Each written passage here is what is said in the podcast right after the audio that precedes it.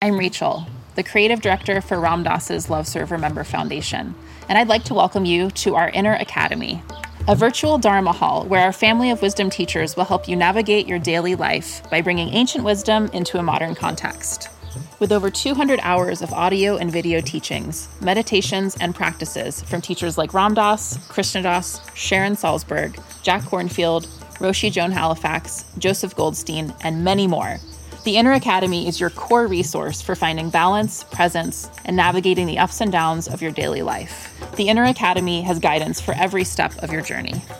Choose from an annual or monthly membership and gain access to past and future courses, retreat replays, virtual community, and much more. If you've been familiar with Love Serve Remember Foundation for a while, you'll know that most of our offerings are given freely or on a sliding scale basis. So when you subscribe to the Inner Academy, you're paying it forward and bolstering our ability to continue creating accessible offerings for all in the future, as Ram Dass wished for us to do. Be here now and start your journey with Ram Dass's Inner Academy today. For more, visit ramdass.org forward slash inner academy.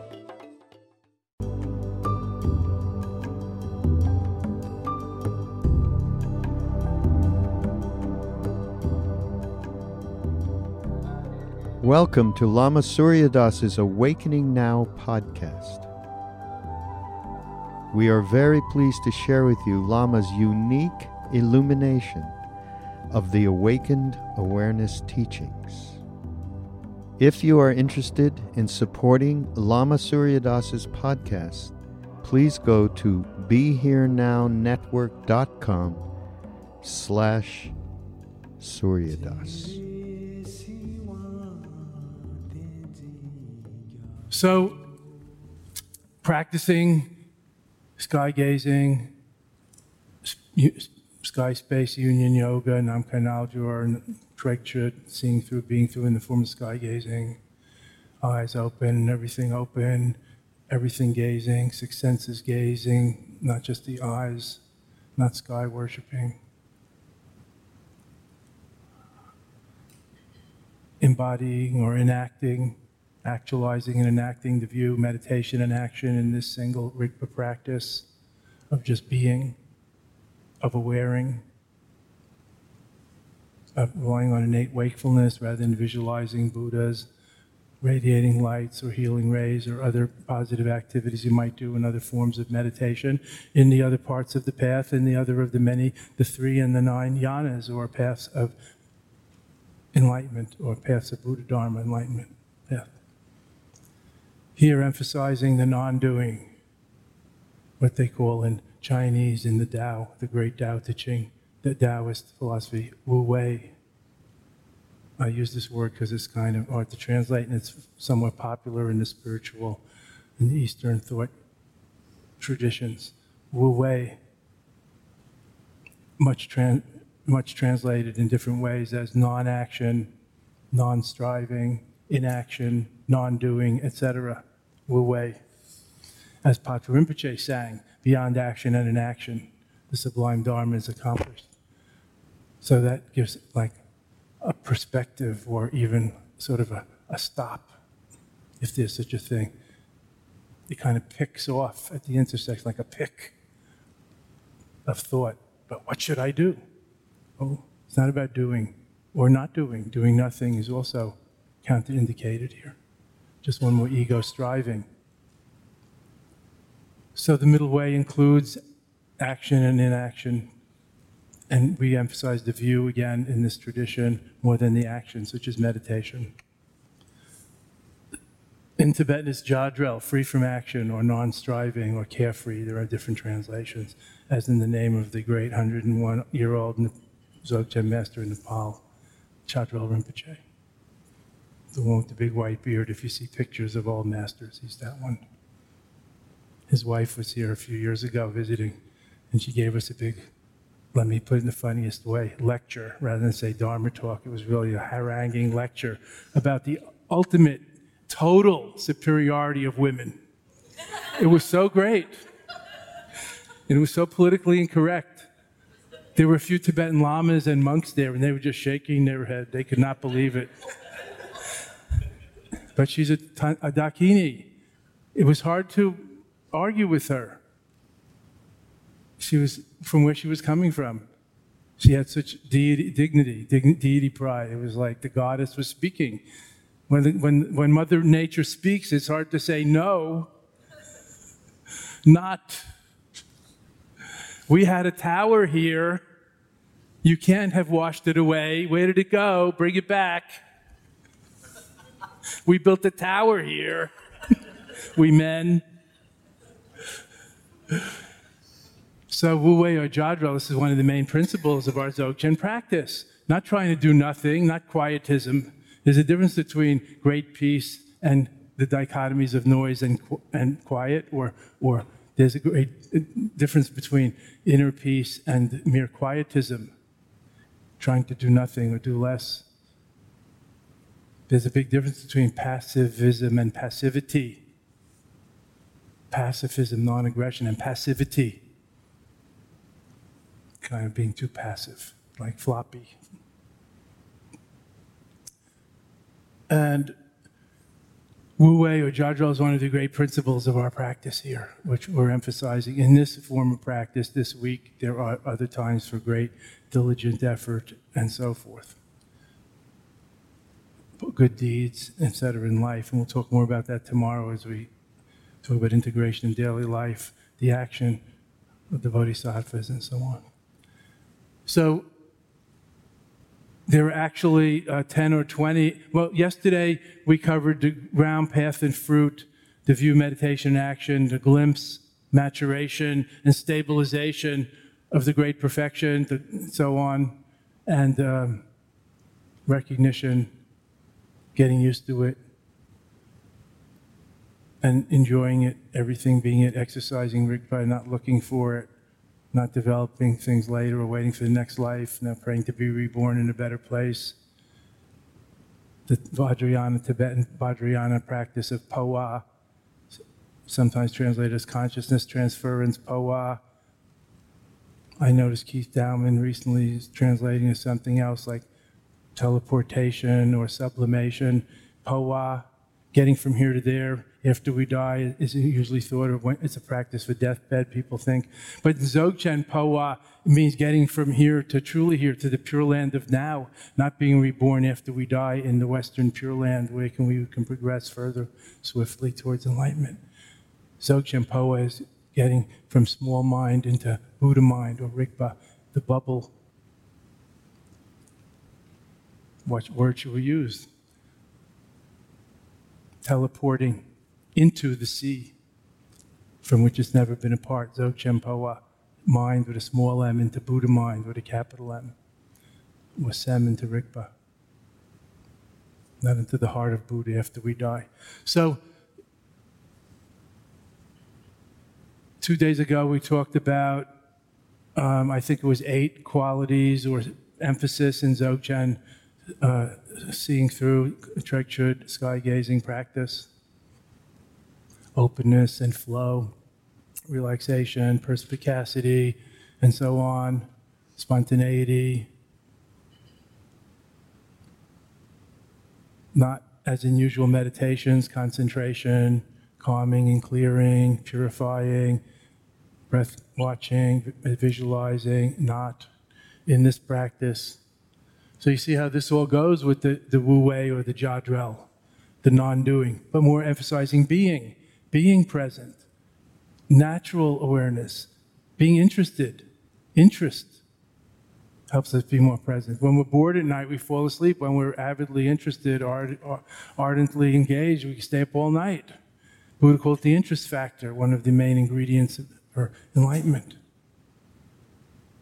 So being interested, being an avid seeker, being very motivated. Our bodhicitta means aspiration, be like not just curious, seeking, but also like motivated. We're on the scent, smelling something, even if we don't exactly know what. So these are the eight qualities of our uh, meditation practice in Dzogchen. Tulku Urgyen Rinpoche, who I just mentioned, who often taught from these four lines of Longchenpa. his eldest son, Chökyi Nyima, who comes here, I believe, or Western Mass, I forget, once a year, and his other son, Tsoknyi Rinpoche, he has others, sons, comes here once a year, still, I think, leads a short few days of Jen retreat. Chökyi Nyima Rinpoche, who's the abbot of the monastery now in Nepal, he says, This is how you practice Mahamudra and Dzogchen. I'm sorry you can't see my hands.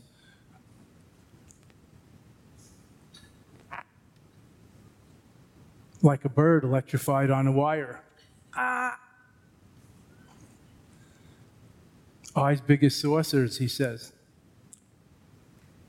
Remember, not looking up, not looking for anything, just keep your eyes peeled, be a transparent eyeball, not just, you know, you can only unpeel your eyes so much, but radial 360 degree unpeeled eyeball of all six senses sensitive, receptive, transparent, translucent, transreal essence. Awareness with a capital A. Not just aware of this or that, not just mindful of breathing. Whatever arises in the continuum of consciousness. That's Rigpa practice, recognizing as display of innate awareness and seeing through all momentary, ownerless phenomena and noumena or mind stuff, just enjoying the floats going by on the Easter parade, or as the master, fearless master Jigme Lingpa called it, the royal procession of Dharmakaya awareness. That's the direct translation. Enjoying and appreciating continuously the, the royal procession of Dharmakaya awareness projections. That's what he calls it, the view in action. So in English, maybe seeing everything as it, not looking for anything else or behind it or deeper, just enjoying the show or being one with the flow, not trying to get into it, recognizing the flow goes right through you every moment, and so forth or seeing the light or seeing the divine in everyone and everything might be another way of saying it. Pure perception, sacred outlook. Daknang, the Tibetan practice. So now let's talk about 20 or so deviations from the view in Dzogchen practice. As we've talked about the principles and practices and some tips and pointers, the who is experiencing tune up self inquiry laser like question. Today I introduced the hunging and the eye movements, a little Tibetan EMDR or whatever it's called. Breaking up your mental formations, and ancient tantric way of breaking up the sem, the ice forming on the smooth, move, fast moving waters of awareness. Crack the ice with a little of that and then breathe out and relax. Ah, back to the naturalness prior to, more fundamental than any fixed state or frozenness or holding pattern. So I don't remember offhand which is the first. What is it? Yes, not waiting and hoping and wishing. Remember, this is not a prayer practice. This is not an asking for help practice. There are other many prayers, aspirations, vows, practices in Tibetan Buddhism in Mahayana Buddhism in Buddhism in general, not to mention other traditions of spiritual life. This is not that. This is the direct portal, one step enlightenment, nirvana now practice, one moment of total awareness, one moment of freedom and enlightenment, enjoying the view, trusting the view, relying on the view, and getting used to it. Getting used to allowing undoing the habit of overdoing through getting used to it, and checking out if there's anything better or deeper behind it.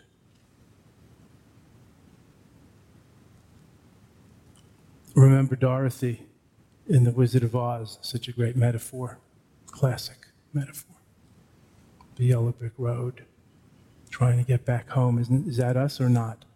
Whirled away by the winds, the tornado winds of samsara no matter what bunker we hide in, whirled away, carried off, trying to get home, finding our friends along the way, each as partial as us the heartless, the cold, the creaky.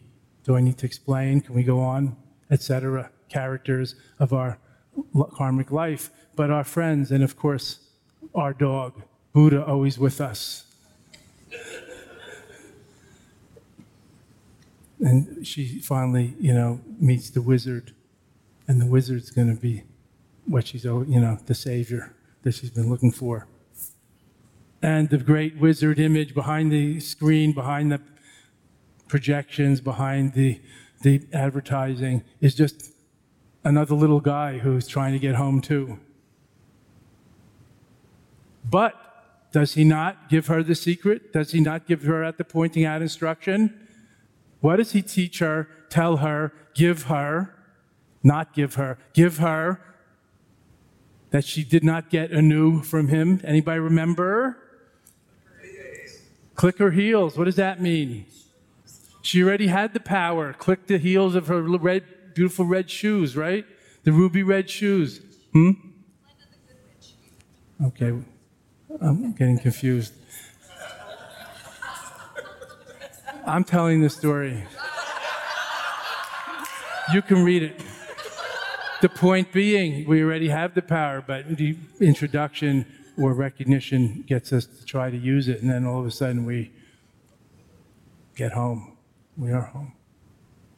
Whoever introduced it to us, male or female, the wizard or the witch. Because the introduction and recognition, our recognition is the key part, not the introducer. I think it was the wizard. He click, he click, she clicks her heels, the beautiful red shoes. Oh, what? Why does she have these fucking materialistic, red souled, whoever, who makes them? Quick. No. So who has the red sole shoes? Yeah. Why are there Louboutin shoes in this spiritual story? Because it's a tantric story that you already have the power. You don't have to get rid of your diamonds. You can meditate on the clear light sparkling in your ring. You don't have to get rid of your Louboutin shoes and pad around with those falling off, trip over yourself, break your hip, old boomer Birkenstocks. of course, they're ruby red Dakini Louboutin uh, shoes. Not some wishy washy, crappy Birkenstock that fall off. We don't want her to break her hip on the rough yellow brick road. I know you think I'm making this up and it's great, but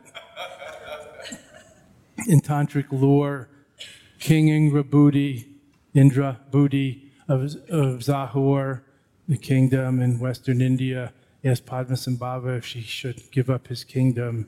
He was a wise and benevolent king, but give up his kingdom and take off his jewels and go and wander in the forest, go forth and be a sannyas, a renunciate, a monk. And Padmasambhava said, just, he introduced him to the clear light through the crystal of the king's diamond ring, the clear light of his mind.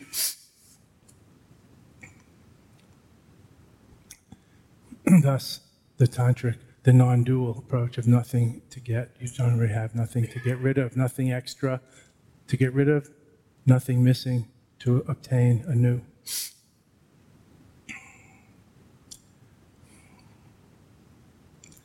Thus, the five kaleshas arising as the five in the light of the five wisdoms. It's not money that's the root of all evil, it's attachment. It's not diamond that is the problem, clinging to it and to things that cannot satisfy us, that's the cause of suffering. Thus, Milarepa's great guru, Lord Marpa, who was known as an angry farmer and father, who cried for three days when his only son died, his teenage only son fell off a horse and died. Marpa said, My kaleshas are as if carved in stone, meaning I'm still, I still have anger, etc. But even stone is nothing but clear light, is like is clear light. So that's the secret power of this kind of non-dual vision as they say, it's like reaching that continent where there is no earth, ordinary dirt. It's, it's a continent made of jewels. That's the pure vision of this realm. So, introducing us to what we already have, but yet still how to use it, Rigpa practice. So first the introduction, the glimpse, the recognition. Second, Rigpa practice, getting used to it, getting used to leaving it as it is. Rigpa practice, which firms up that muscle. First, being introduced to the fact, learning, recognizing, confirming for ourselves we have muscles, however flabby. Second, learning how to use them, perfecting the skill. Rigpa practice, that's what we're doing here not just ordinary mental calisthenics or trying to concentrate or feel better, all unreliable temporary states of mind, but the united state of mind, Zinjuk, Yuganaddha, inseparability, total integration, oneness beyond dualities or oneness and noneness, beyond concepts. And third, just being. That is the action of this sky gazing practice. Of course, as we go forth into life, then it's just walking and it's just eating and it's very just, just in all its ways. Why otherwise? So, not waiting or hoping for something to happen or be saved by some savior somewhere, and not comparing yourself to others or what they're doing or getting or have done even in the past. It's inspiring to read about the masters and mistresses of the past, but then we get hung up. We get conceptual obscurations. We think, oh, they had this and that, they experienced this and that, but we're not. Our meditation is, is just like nothing, nothing's happening. Or comparing our practice in this hour to last hour or yesterday or some epiphany we had once. That's a big mistake. Don't give in to the comparing mind. Just notice that and, and move on, flow on. Watch that float go by and flow on. Of course, it's amusing to compare the contrasting shades of light and darkness, but without forgetting that dark shadows are nothing but light. It's amusing to compare the different floats or even to judge them if you're the judge of the Rose Bowl parade. You're supposed to get, you know, you're getting paid. Everybody's depending on you ju- helping judge which float is the best. But it's still just a float. Underneath, there all some little um, go kart with all those different kinds of flowers on top the haunted house floats and the beautiful mermaid floats or whatever. Of course, we can discriminate and judge in the relative sense, but not forgetting, like immature children perhaps do, getting caught up in or running out and getting hit by traffic by forgetting, getting involved in the floats that go by on all the flotsam and jetsam going by on the stream of consciousness. Everything, the royal procession of Dharmakaya awareness just recognizing and maintaining that. And but check it out. Maybe there's something else going on. Maybe there is uh, God's will. Maybe there is total chaos and no rules. I don't know. Check it out. See what works for you, what resonates with you. I mean, your conscience is the ultimate arbiter as a responsible adult. Even if you follow somebody else or you follow some creed, the red book, the Bible, the Ten Commandments, whatever you decide to follow or to not. Don't pretend you're given your power where you can decide, you can undecide, you can experiment. Life is improvisational anyway. So, not comparing, not competing, obviously, not being in a grace race, working together, awakening together, if you shake the boat, the other end shakes, you know. Rock the boat, the whole boat rocks. So we pay attention to that. Competing, not competing. And not hurrying, nowhere to go. This isn't, we're not stressing here diligence or hurrying or like in some other practice, counting how many prayers or mantras you do or get them done fast or meditate as fast as you can. And as I like to joke, I think it's a great slogan to remember meditate as fast as you can. Because that's how we usually think. You know, time is money. How long is it going to take to get enlightened so I can get back to my other business? Watching TV four or five hours a day or whatever, like the average American not collecting, not gathering, and not keeping, and not trying to carry it all with us on our back. A lot of excess baggage. I'm not going to tell all the stories. You can read about them, funny stories of the monks trudging through life, carrying their hundreds, in my case, 10,000 books and texts and translations and audio tapes and CDs and DVDs and videotapes and relics and, and ritual implements and so on. Excess baggage all along the way, not collecting and not collecting empowerments, initiations, retreats, gurus, etc. Just letting it come and go. There's plenty. It's, it never stops. It's a, an inexhaustible, effulgent womb of voidness. It's not drying up. It's not a limited pitcher. It's not a little bathtub of water. It's not a limited aquifer. The womb of emptiness, ever productive, form and emptiness co-emergent, arising together, inseparable, without beginning or end. Not judging. That's easier said than done. But also don't judge the judging. Of course, we're used to judging, evaluating, opinionating, but not overly getting caught up in that. Not really. It's very hard to judge this pathless, somewhat structuralist Dzogchen non meditation, isn't it? Not judging ourselves would be really the key. As Trungpa Rinpoche famously said, why judge others unless you're getting paid for it? Like, if it's not your job, why are you doing that? What, what's good, you know, what, what's the point? Not reacting, of course, easier said than done, but noticing the tendency to reactivity, and we're trying to, we're undo the habit of overdoing this reactivityness. You know, we're not fighter pilots. We don't need to have instant hair trigger reflexes. We can breathe and, and have a moment of mindfulness and choose how, when, and if to respond to stimuli not just blindly react in our habitual knee jerk reaction pattern. We can choose, we can practice, cultivate the sacred pause, a moment, take a breath, count to 10, as my granny used to say. Before you hit back, Jeffrey, count to 10. Not easier said than done, but that's the principle of mindful anger management. Take a breath, make create a little space before you respond, not just blindly knee jerk react.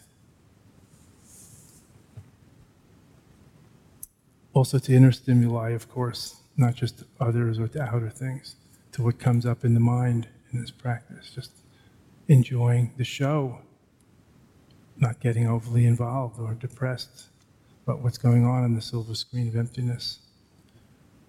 Not trying to control or dominate. Remember the principle letting go means letting come and go, letting be, not suppressing.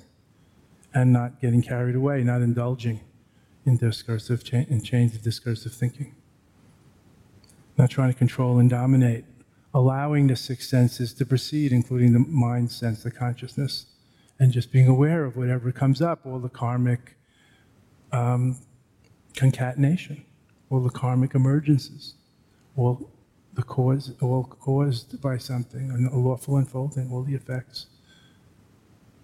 Awareness of is meditation. Mindfulness of thoughts is meditation, not just thinking mindful of feelings is meditation, not just feeling and being caught up in it like a drama king or drama queen.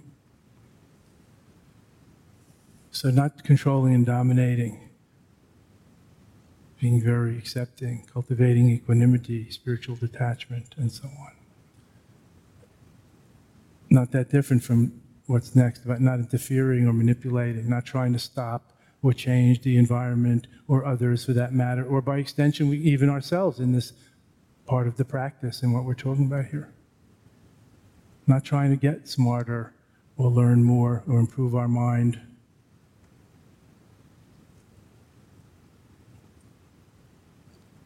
Not manipulating, not altering, as they say non alteration, just the natural state, or whatever state you think you're in, that will do. So, the, a lot of this is about non-attachment, equanimity, and detachment, obviously, but I'm trying to tease it out to look at the different facets. It's, it's too simplistic to say it's all about attachment or non-attachment. So it takes so many different forms. Resistance. Resistance is also a form of attachment, of fixation. Not giving into discouragement Remember, goalless, aimless. There's no mile markers. There's no signs. There's no prize at the end. There's no stages. We call it one Bhumi Dzogpa not 10 Bhumis, 10 levels leading to full Buddhahood. One Bhumi Dzogpa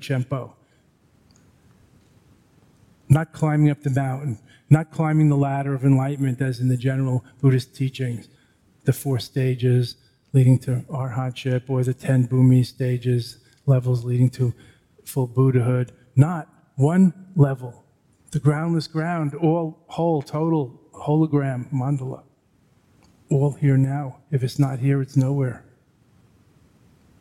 If it's here, it's everywhere. How could that not be true? Just quoting from the Upanishads. Not giving into discouragement because nothing's happening. Nothing's supposed to happen. And this nothing, it's really something, ain't it? And it keeps happening. Here comes nothing. Whoa! Cool, emaho. More of it. Thus the Zen saying, the void is gnashing its teeth. I love that. It's not a very passive void. It's a teeth grinder in its sleep, dreaming these dreams. What else do we have? Yes, not you can see a lot of this is about is pairs, not giving into discouragement and getting depressed, or meditation not getting anywhere. I'm not getting enlightened. I haven't seen any visions or Buddhas like I read in a book. Not getting discouraged, but also not getting elated and overexcited. Just surfing, riding the waves, the ups and downs of emotions, no problem. That's what emotion's supposed to do. You're not supposed to have a flatline brain, you know? EKG, healthy. within a certain band. Not freaky, spiky, not coding every other minute, but not flatline either. That's not the goal here, become, having, becoming like cream cheese. No, there's many different kinds of cheese, including pungent, smelly, stinky blue cheese, as some, some of us, as Dudjom Rinpoche sings in one of his poems, with a heart that smells like a fart, referring to himself. No problem, emaho compassion for those who suffer. Similarly, no one wants to be around us. Heart farts. Obviously, stressing naturalness and ordinariness as the way, not inauthentic, not pretending, not trying to look happy or joyous or sit in the perfect Buddha posture or dress up like a Buddha or do anything different. Not adding feathers onto the stick where it never grew unless you're trying to make an arrow. That's a different story. Trying to make something for a certain purpose and direct it. That's a more relative kind of practices, of which there are many. That's why you add arrows onto a, feathers onto a stick to make an arrow. And so it'll fly straight as you aim it. This is aimless, goalless, naturalness is the way. Practice. So not pretending, not being very authentic. Obviously, authenticity is important in life and in all forms of humanistic activity and thought. Not fabricating or contriving, not imagining that everything that happens is some omen from above, signifying future things. If you read the literature, you might see a lot of stories about this or that and what it means. And some people are more shamanic or can read the signs. That's fine. That's not what we're emphasizing or doing here in this particular practice. Not over idealizing and projecting.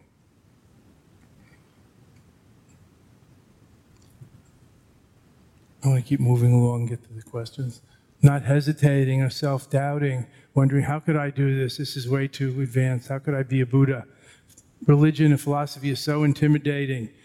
It's for the 1%, it's for the person in front of the room. It's for the senior students in the front row who, who grab the first seats. They're the real bodhisattvas. I don't have the spiritual gene. Look at that one.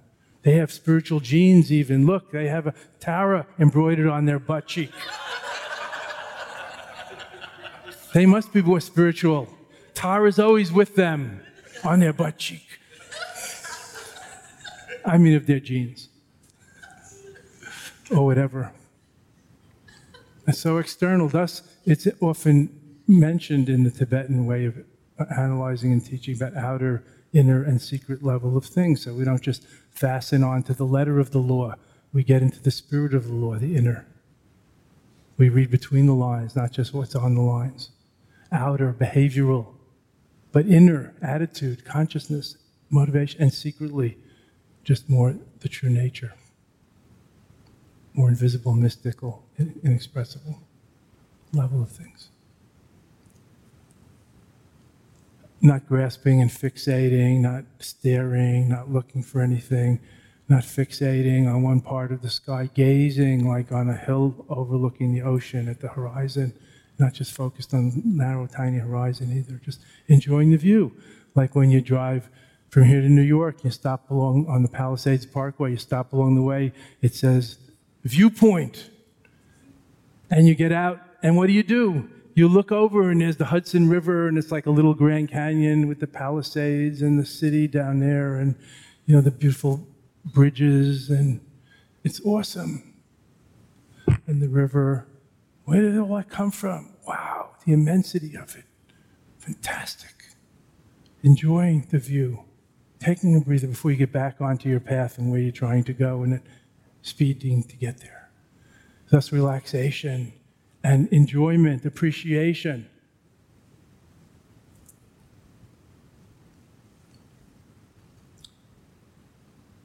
So, not grasping and holding on to things or being too demanding and trying to squeeze everything out of everything. But also not letting go too late.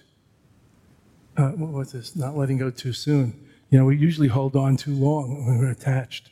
And in fact, Buddhist common teachings, it's often said that attachment is the root of all suffering because we're attached and holding on to, grasping and craving the things that can't satisfy us, the unper- impermanent, unreliable things that are passing. Grasping onto that which is passing through our fingers, we just get rope burn.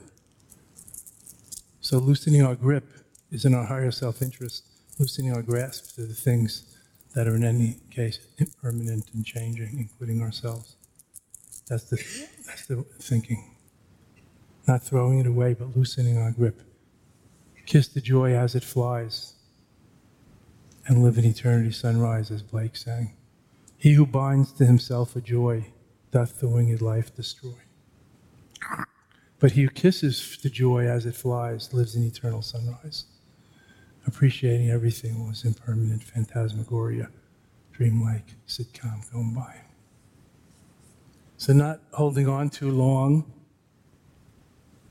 but also not letting go too soon, not just giving up, not just hearing you should let go and let go of the wholesome things and the new habits you try to re- develop to replace or recondition the old habits that are unsatisfactory. You let to go too soon, the new habits, you just fall back into the old habits. So first reconditioning, that's the general progressive developmental path. Then deconditioning totally. And finally, not letting go, eh, the deviation, the, the, the downfall of letting go too late, what we call light. For example, the stink of enlightenment.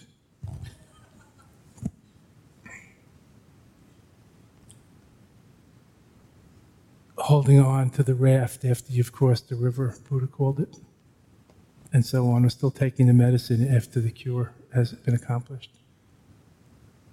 So some of us have habits or whatever, they're anachronistic, even the positive ones that we can let go of as we evolve, that we don't need to do anymore or that need to give way to new, more deconditioned non habits like proactive creativity, creative imagination, not just always trying to calm and clear our mind and concentrate, which is more beginners and intermediate training wheel style riding. Your bike. So, first reconditioning and then deconditioning. That's the path, the gradual, and finally, the ultimate freedom is decondition, deconditioning, not making new habits. So these are some deviations from our practice. You notice I didn't say anything in here really about distractions, about worldly things, about lust, about money, about pride, but any of the usual um, religious, spiritual, and ethical subjects. That's not what we're talking about here. We're talking about here deviations from this great non-meditation of the view. Any questions, please? Hi. Bonjour. Bonjour. Um, how can you tell, and maybe how can you test the difference between pure awareness, or however you call that, and a fabricated state of mind? That's a good question. That's where practice comes in, and a little bit of questioning and clarifying with questions, and teaching or reading what you know the tradition, the masters, the tradition says. So in Dzogchen, the, the question is put as how do you discern sem from rigpa, mind with a small m from mind with a capital M, if you talk in Zen. To be precise, it's about how to distinguish sem from rigpa. To put into English, now we have to finger paint a little less precisely. How to distinguish between mind with a small m and mind with a capital M, or pure awareness, or awareness with a capital A. And that goes back to the more simple um, question of discerning the difference between meditation and thinking. Just sitting there and thinking about something is not what Buddhism calls meditation. That's more like pondering or analyzing. So concentrating on your breath, you know, mindfulness of breathing is Buddhist meditation. Mindfulness of feelings and physical sensations is Buddhist meditation. Mindfulness of sounds is Buddhist meditation. Mindfulness of thoughts is Buddhist meditation. So, first discerning the difference between mindfulness and thoughts. And since you're a practitioner, I guess you start to find out, you know for yourself. You have to find out, confirm it for yourself, I think, if you're just sitting there and thinking or if you're meditating. And of course, since you have been meditating for some years, you keep doing it, you keep coming back, you have a home practice. I guess you like to meditate, and it's not just thinking. So you know, you know, not just that it works, but you have a sense when you're distracted and when you're more in it and so on. So then if you go deeper into, you know, mindfulness and awareness and you know, like Zen calls it no mind. So not just trying to cultivate mindfulness. That's very much with the mind and the eye and the effort. But even beyond cultivated mindfulness, just presence, just awareness, that's a more subtle thing. And you look for that in the same way through your experience. See when and if you ever experience that, like when you have no thought, or I don't know, in a dream or some bardo or some experience. So it's not really awareness, it's more about being you know, it's like it's hard to say what's authentic. Like, how do you know when you're authentically yourself or you're faking? It's a good question. And it's up to you to ask and to find out and to experience and to experiment, right? Authenticity is very hard to define, but faking it, it, it we kind of grow up and find out about that and the limits of that, and we start to discern the difference. So, when are you authentically being? Or in your true vocation or really practicing and when you're not. And also, it's not totally black and white, you know, there's a spectrum and wavering, even in one session or one period of your life. There's a wavering, right? And that's life. The, the middle way has a lot of lanes. We just try to stay out of the ditches on either side, the extremes, so you get stuck in like a deep ditch, not like a lane where there's a slow lane and the middle lane and the passing lane and the breakdown lane also. Still not stuck in the ditch that you can't get out of. Like nihilism is a big ditch, hard to get out of. So I hope that's helpful. If you think about it, if you read about it, it's about discerning the difference between Sem and Rigpa. It's, a, it's the whole subject of Dzogchen. Because the first, the introduction, the introduction to nature mind or the glimpse or the recognition is about this very thing, recognizing the Rigpa, the awareness or your true nature or something like that. Otherwise, you have nothing to get, leave as it is or rest in or get used to. You just keep thinking about things or trying to get, you know, concentrate or other kind of cruel and unusual practices from this point of view. They may be lovely practices from another point of view, but I'm saying, but in this point of view, they're, they're too much.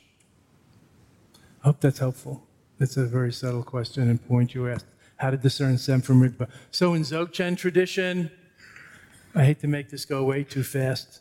Dzogchen tradition, Trekchö, seeing through, cutting through, being through, Trekchö in Tibetan, we're practicing the form of sky gazing. Trekchö is the main meditation. Non-meditation is the main practice of Dzogchen. But there's actually three practices in Dzogchen in the mainstream Dzogchen tradition. I'm not talking about Vajrayana with compassion practice and Ngondro, Vajrasattva, Guru Yoga, Phowa, six yogas. I'm not talking about Vajrayana practice, that path. I'm talking about the non-dual Dzogchen direct access practice. There's three main practices. In the first one, the Ngondro, the foundation of this Dzogchen practice is called Rushen. It's not the Vajrayana vows and mantras and 100,000 practices ngondro. It's called Rushen, subtle discernment. And this is exactly the subtle discernment that the practice addresses.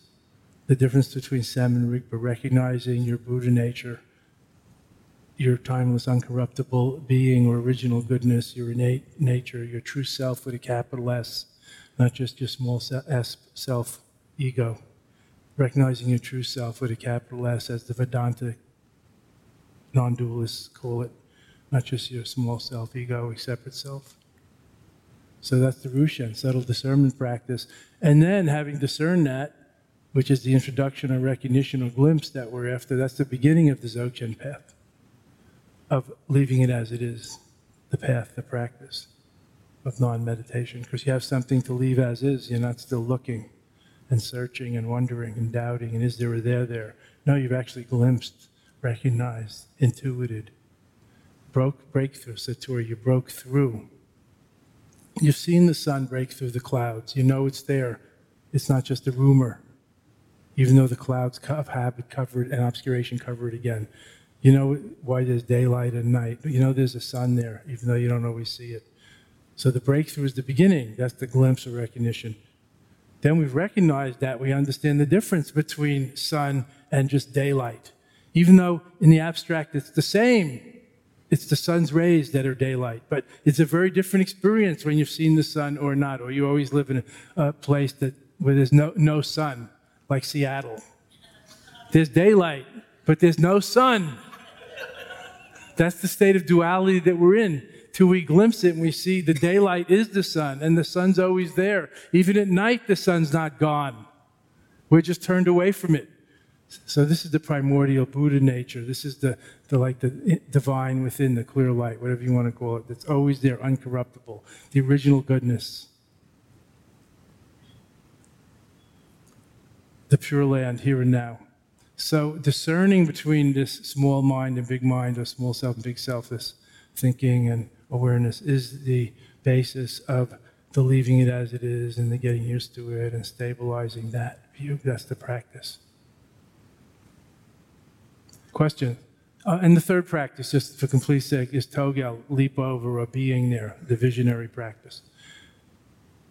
How you further stabilize the view with more effort. Questions? As your experiences unfold from within. Who has the mic? Yes. I have the mic. Hi, Molly. Hi. Um, well, this is not a profound question. Um, it's a little embarrassing, but um, I, I have been falling asleep during almost every single meditation. And it is driving me crazy. And I think the worst part of it, I mean, I'm sure it's some little piece of my story, but the worst part of it is that I feel terrible every time I like, not just, I mean, I, I practically need a neck brace from whiplash, you know, I'm just. Why is this so terrible, by the way? Well, You're talking about it like you assume it is terrible and we all agree, but I'm not sure we all need to agree. Why is it so terrible? I forgot. Well, it seems like a waste for one thing. I could be meditating. Instead, I'm, I'm going to sleep. And it's, I, I don't, it just, it, it, seems stupid.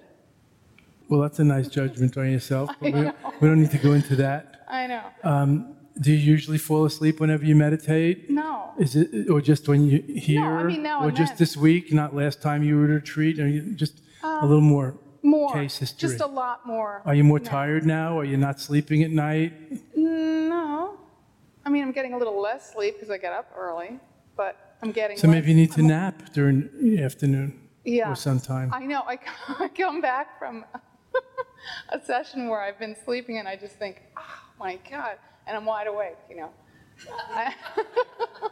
Well, maybe you need, you maybe you need I to- don't know. Maybe you need to nap, accept that you nap in here and you wide awake meditate during, right.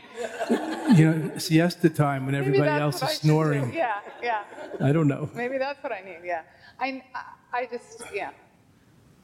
And, ma- and maybe you're not sleeping enough, that, you know, you know, or something else is going on, like maybe It you're could bored. be. I'm getting way less exercise. Maybe you're not eating right, exercise and, and aeration and, you know, energy. lot of sitting, I have to energy, right. Maybe you're feeling inert, so sleep, inertia comes. Yeah. I don't know. Are you meditating with your eyes open or closed? Well, they start out open. Yeah, right. That's good. Not everybody's do. So have you tried like matchsticks? I'm telling you, I, I There's a cartoon. drink caffeine. I'm really thinking I'll just have a little cup of coffee. That'll help. No. But then I'll just be vibrating on my seat. So you know. Well, maybe you could have like a quarter of a cup of yeah, coffee a and splash cap. I don't yeah, know, I'll try that. or more something healthy, you know, like a I don't know, diet coke. Chocolate. Yeah, chocolate. Now you're talking my language. a little dark chocolate wouldn't hurt. Yeah. Anyway, okay. Yeah. Some of this is energy, some of it about interest, you know. Maybe you're bored, maybe you're getting jaded. That's it. Yeah. Maybe you could maybe you could break it up, break up the sessions with some breathing, some Something. I'll some try something. chant. You know, remember we did hunging, we did eye movements, that was- we did breathing, we did chanting hundred syllable vajrasattva. That's energetic. That's you can also stand up and move. You know, you don't always have to be sitting there. Mhm.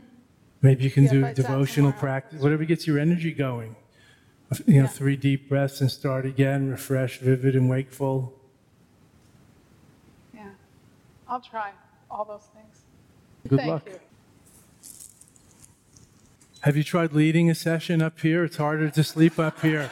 I don't know why.